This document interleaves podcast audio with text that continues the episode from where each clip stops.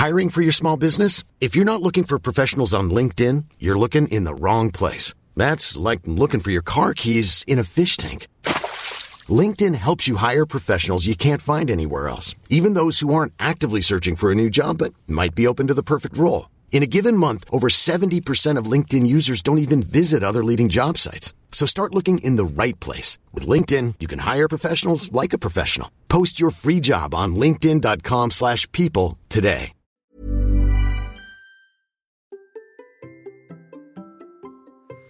Comment bien s'entraîner l'été quand il fait chaud dans l'optique d'une course de rentrée à la fraîche? C'est la question qui m'a été posée cette semaine. Allez, c'est parti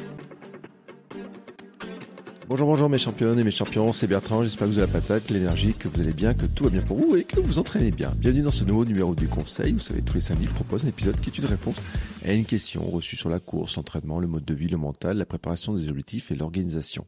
C'est un mot d'un format question-réponse plus long que je propose tous les vendredis dans l'Amsterdam Running Club la communauté bienveillante autour du podcast pour vous aider à relever vos défis personnels et devenir champion et championne du monde de votre monde.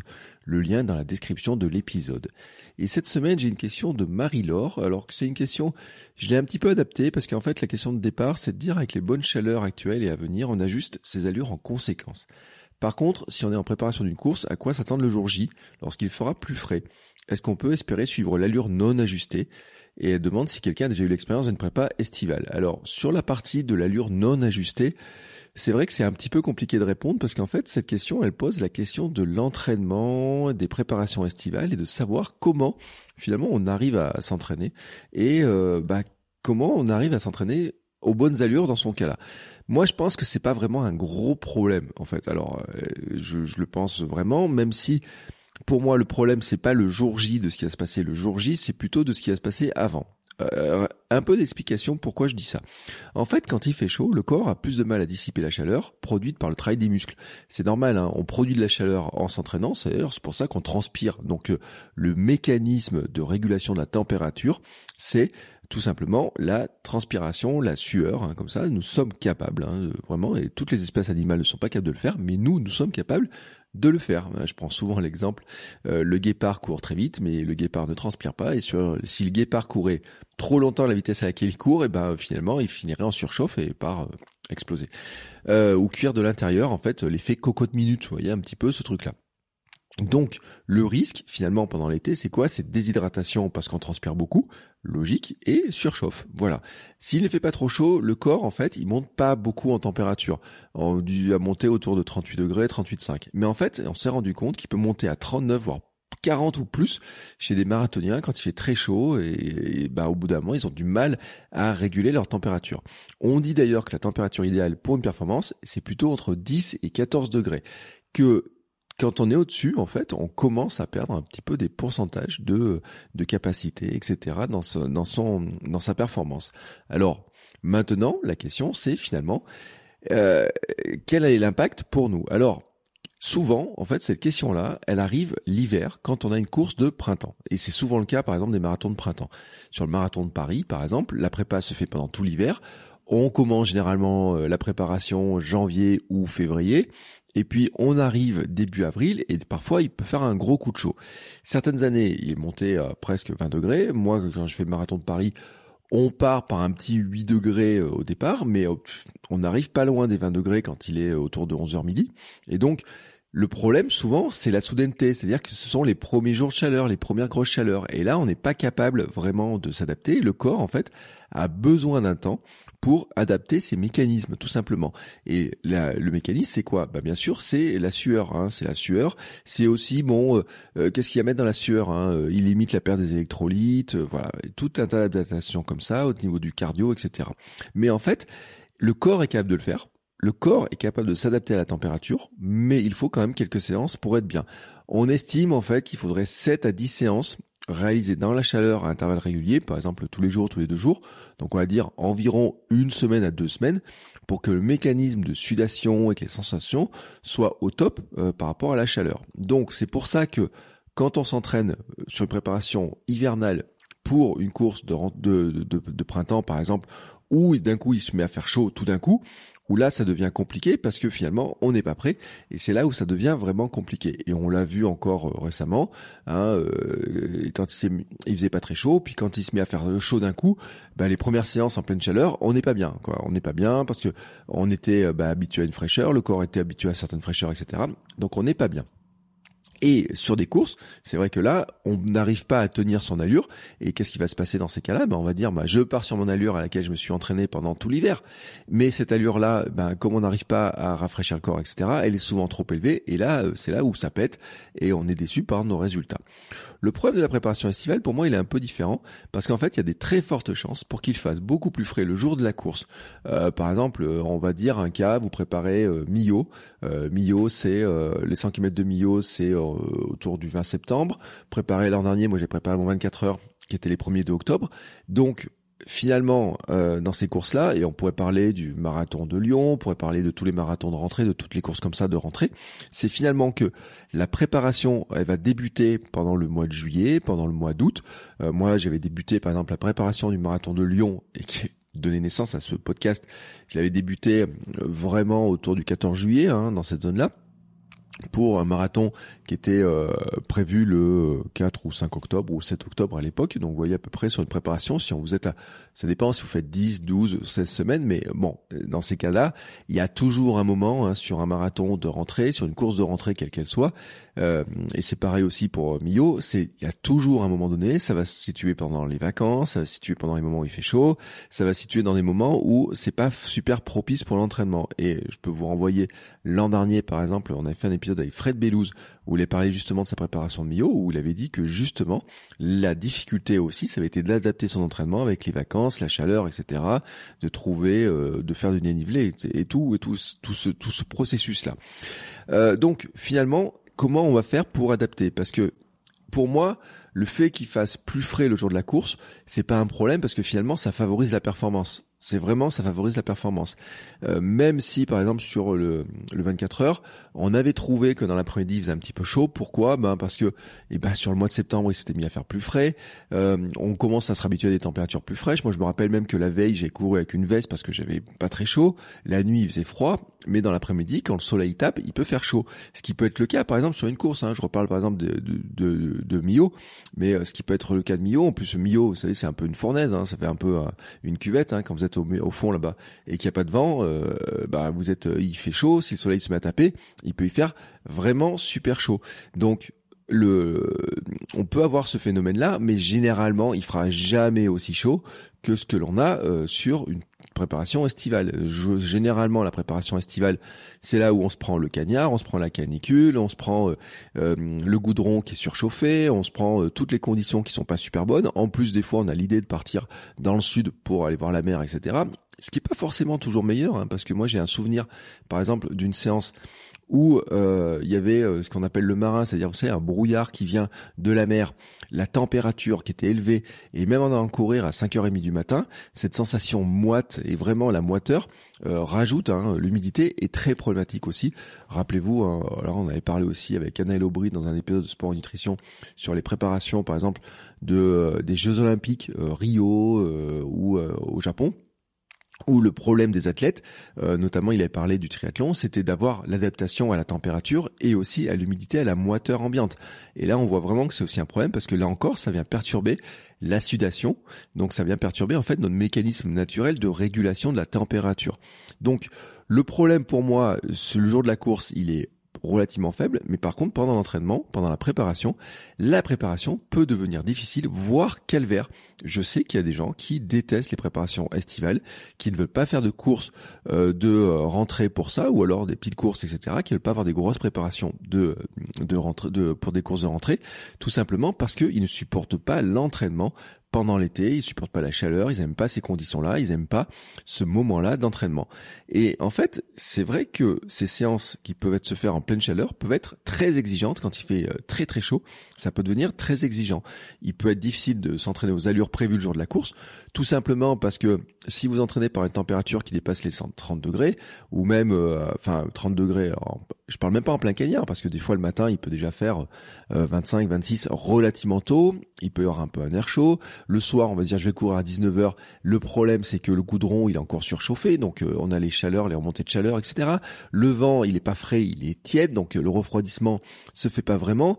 Euh, en plus, on peut rajouter pas mal de choses. Hein. C'est que c'est la chaleur rend les séances épuisantes, mais on a cette sensation de cuir un petit peu. Hein. En plus, on peut prendre des coups de soleil, on a cette sensation de cuir. Donc, on peut se dire bon, moi, je vais m'habiller en blanc, en clair. Je vais boire aussi beaucoup. Euh, on a, je répète, hein, l'humidité qui peut empirer les choses si vous êtes dans des zones type à la mer, mais il peut y avoir aussi les cas des orages où on se dit bah tiens, euh, je voulais courir mais il y a un orage. Alors c'est sûr que un orage, ça, vous savez, cette sensation d'humidité avec la, la, route qui est chaude, on a les vapeurs qui remontent, etc. Juste après, c'est pas forcément désagréable, mais c'est pas les meilleures conditions pour arriver à faire une performance et notamment à courir dans les allures qu'on a prévues le jour de la course. Parce qu'en fait, il est là le problème.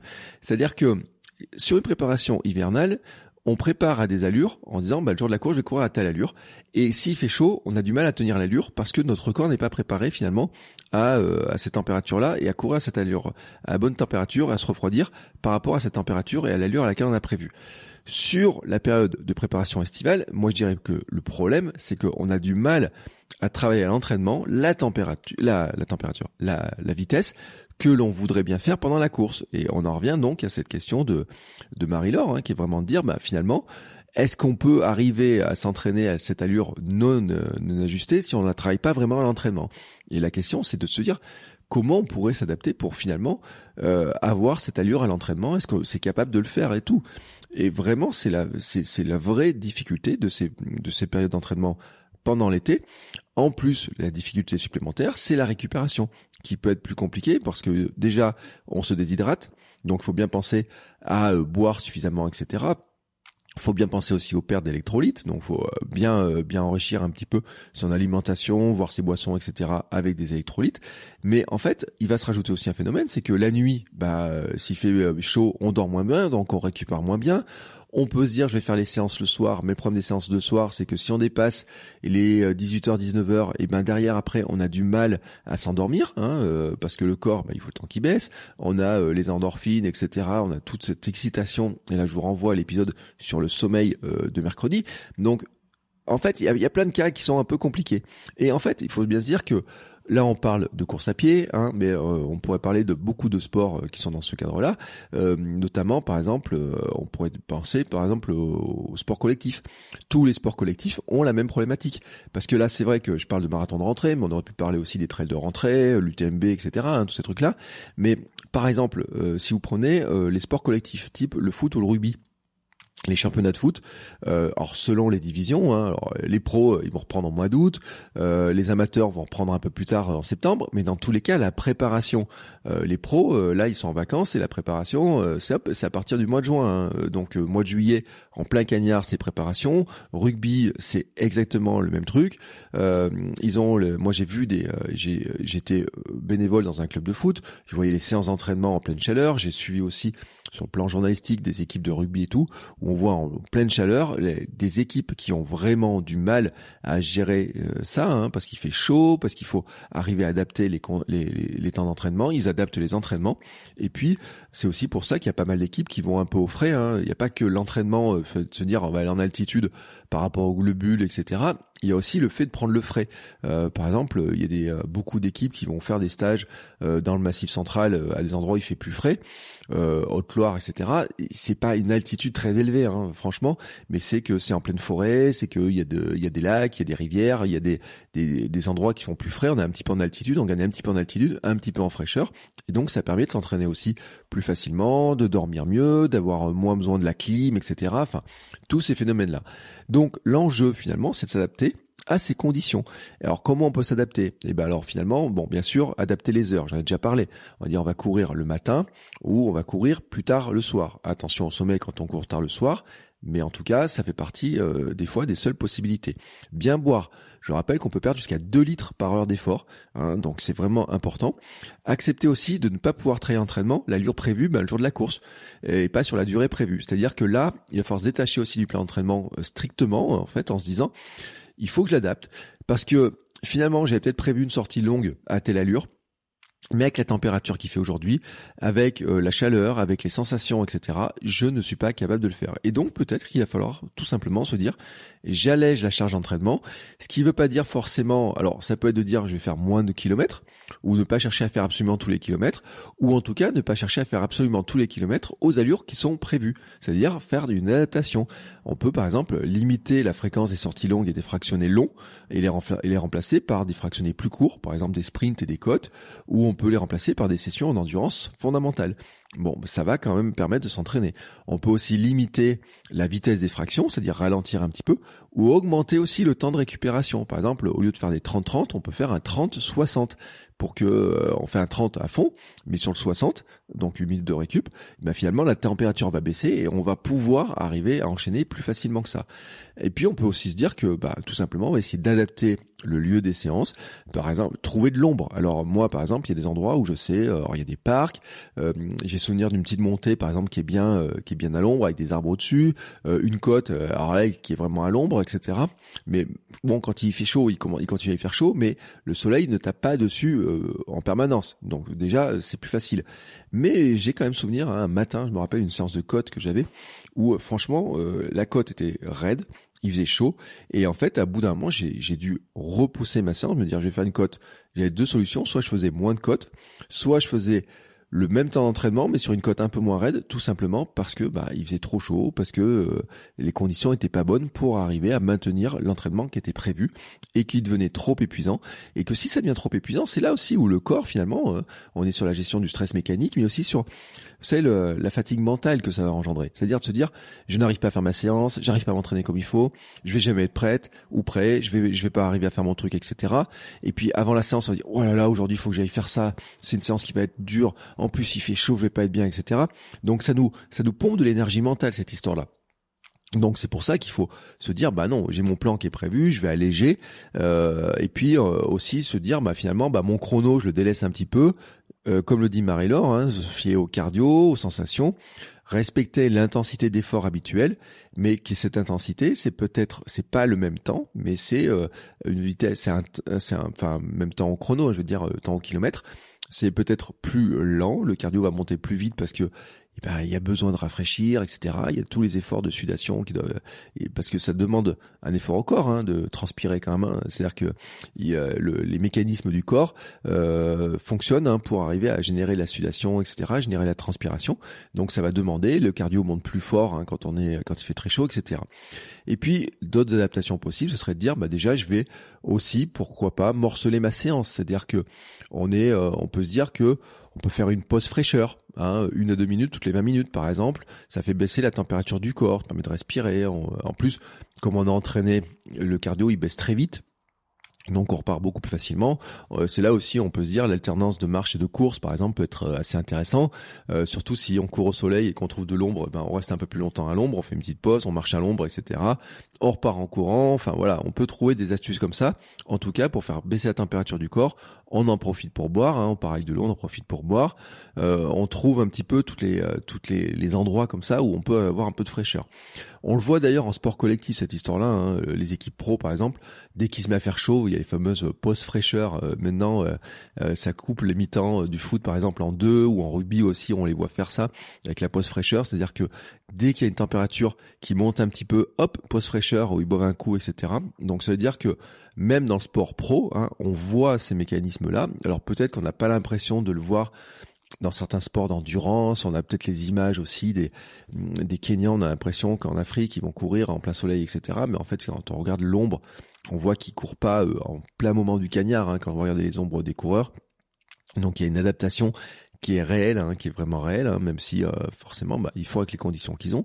Euh, donc on a aussi ce truc-là, on n'est pas obligé de se dire j'ai prévu une heure, je suis obligé de faire une heure euh, directement, euh, courir, courir tout le temps, etc. On peut adapter. Et puis même aller adapter, c'est même aller plus loin. C'est par exemple des sorties longues, on peut découper la séance en deux. On peut faire par exemple une partie le matin à la fraîche et une partie le soir, tout simplement. Donc ça fait le volume sur la journée, ou alors on fait une première partie le soir et l'autre le lendemain matin tôt, ce qui fait que finalement sur un délai on va dire de 12 heures par exemple, eh ben on va obtenir à peu près le, le temps d'effort qu'on a prévu, euh, on, le, on, le, répartit sur 12 heures. Alors moi c'est un truc que je fais beaucoup en vélo notamment sur les kilométrages, ou plutôt que de faire une grosse séance, hein, des fois j'en fais deux, une le soir et une le lendemain matin. Si vous écoutez Kilomètre 350, vous savez euh, exactement pourquoi j'ai fait ça, comment j'ai fait ça. Et ça permet en fait de mettre sur, on va dire, un temps de 12 heures, environ un, soir à 19h, le lendemain à 7h du matin, et ben à peu près le temps d'entraînement, le temps de séance qu'on avait prévu. Euh, là aussi, hein, d'ailleurs, on le voit même en sport pro, hein, pour revenir là-dessus, je refais le comparatif parce que je pense que c'est très intéressant de regarder ce qu'ils font. Euh, on se rend compte, par exemple, sur les matchs de préparation pendant l'été, des équipes pro qui ne font des matchs qui font pas 90 euh, minutes comme d'habitude, mais qui font 45 minutes. Mais par contre, qui vont faire deux matchs de 45 minutes avec des fois des équipes différentes, où j'ai vu aussi, par exemple, des équipes qui vont faire un match pendant deux trois jours, vont faire chacun, vont faire un match tous les jours, mais des matchs de 45 minutes au lieu de faire des matchs de 90, donc des matchs plus court, avec moins d'intensité, mais sur des jours d'affilée. Ce qui fait quand même qu'elles ont un volume, peuvent travailler la tactique, elles peuvent travailler l'entraînement, elles peuvent travailler certains aspects, mais elles n'ont pas la surcharge de chaleur, de température, qui va créer de la fatigue, qui va créer des problèmes de récupération, qui va créer aussi des problèmes de blessure. Et puis, on n'oubliera pas aussi dans cette euh, dans cette optique-là que l'entraînement croisé peut être intéressant. Par exemple, on peut faire une séance de course qui soit plus courte et la compléter par exemple par du vélo parce qu'en vélo la sensation de chaleur, l'air et tout sur le, corps, sur le visage est totalement différente. Donc on peut remplacer par exemple la séance, euh, une partie de la séance de course, on peut diviser en deux et on peut se dire bah, par exemple de faire 1h30 de sortie longue, pourquoi je ferais pas que une heure de sortie euh, de sortie euh, en endurance et rajouter par exemple une heure de vélo pourquoi pas hein. On arrivera à peu près sur un volume, un temps d'effort qui sera plus long, mais finalement comme le vélo on dit, souvent faut doubler les temps en vélo par rapport à la course. Je pense qu'on arrive à peu près sur un effort hein, qui est à peu près similaire. Et puis pourquoi pas, si vous avez l'occasion, parce que je vois faire certains natation, c'est-à-dire de se dire, bah tiens, je vais courir euh, à un moment donné, et puis si j'ai, euh, hors piscine, on a la possibilité, mais il y a aussi ceux qui ont les lacs, les rivières, et bien de se dire, tiens, je vais faire une petite euh, trempette, nager un petit peu, etc., pour rafraîchir. Attention, par contre, tant que j'y pense, en rafraîchissement, il y a un truc à éviter quand même, c'est la douche froide après l'effort. Ça, c'est un truc on pourrait tenter de se dire, ouais là là là là, euh, je vais, euh, je, je, j'ai très très chaud, hop, je file, je prends une douche très froide derrière. C'est pas bon du tout cette histoire-là, même si c'est vrai qu'on voit hein, souvent, on sait dans la récupération, les séances de cryo, les sportifs qui se plongent dans des piscines de glaçons, qui mettent les jambes dans des glaçons, etc. Mais en fait, en fait, il faut quand même penser qu'il faut pas le faire juste après l'effort. En fait, il faut se rappeler que la transpiration après l'entraînement permet de continuer à évacuer la chaleur, donc ça c'est vraiment important, et en fait que le froid juste après l'entraînement va empêcher le corps, parce que la transpiration elle évacue la chaleur, mais elle évacue aussi, elle aide à évacuer des toxines qui sont produites par les muscles au moment de l'effort. Et donc en fait, si on prend une douche froide comme ça et qu'on bloque ce phénomène de récupération du corps qui est naturel, c'est-à-dire l'évacuation de la température et des toxines, eh ben, ça favorise l'apparition de courbatures. Donc, on attend un petit peu, euh, une vingtaine de minutes pour prendre une douche tiède. Et là, on en profite donc pour boire un bon coup. puis à la limite, c'est là où aussi vous pouvez en profiter pour gérer votre compte Stava, votre Instagram, pour dire que vous avez fait une belle séance, vous êtes fier de vous, parce que vous avez fait quand même une belle séance malgré la chaleur, que vous avez arrivé à continuer votre préparation et à avancer, même si vous pouvez pas la faire tout à fait comme prévu. Et eh ben, vous avez trouvé, vous êtes fait, vous êtes malin, maline, etc. En trouvant des moyens de faire votre séance, de faire une séance qui vous a apporté du bien-être, etc. Et puis, quand vous êtes plus frais, quand vous avez bien bu, etc., c'est là où vous pouvez prendre une douche. Ni trop chaude, ni trop froide. On prend une douche, euh, une douche tiède. Et puis allez savoir, peut-être qu'après vous aurez envie de vous tremper dans un bac de glaçons, etc. Mais je le rappelle, hein, c'est pas juste après l'effort, il faut laisser un petit peu de temps pour que justement le corps revienne à une température plus normale et qu'il puisse bah, faire son processus naturel de récupération, de refroidissement du corps, de récupération et d'évacuation des toxines. Bon bah voilà, c'est fini pour aujourd'hui. Si vous avez besoin de réponses à des questions, bah, n'hésitez pas à venir dans l'Amsterdam Running Club. Vous pouvez m'envoyer aussi un petit message par messagerie euh, privée euh, sur notamment euh, Instagram, dans le Running Club, sur les messageries, etc. Vous trouvez tous les liens pour m'envoyer un message pour me poser vos questions si vous avez des questions précises et si vous voulez que nous en discutions. Je vous souhaite à tous une très très très belle journée et on se retrouve la semaine prochaine pour de nouveaux épisodes. Ciao ciao les sportifs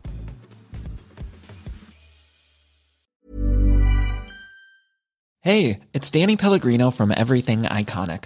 Ready to upgrade your style game without blowing your budget? Check out Quince. They've got all the good stuff, shirts and polos, activewear and fine leather goods, all at 50 to 80% less than other high-end brands. And the best part? They're all about safe, ethical and responsible manufacturing. Get that luxury vibe without the luxury price tag. Hit up quince.com slash upgrade for free shipping and 365 day returns on your next order. That's quince.com slash upgrade.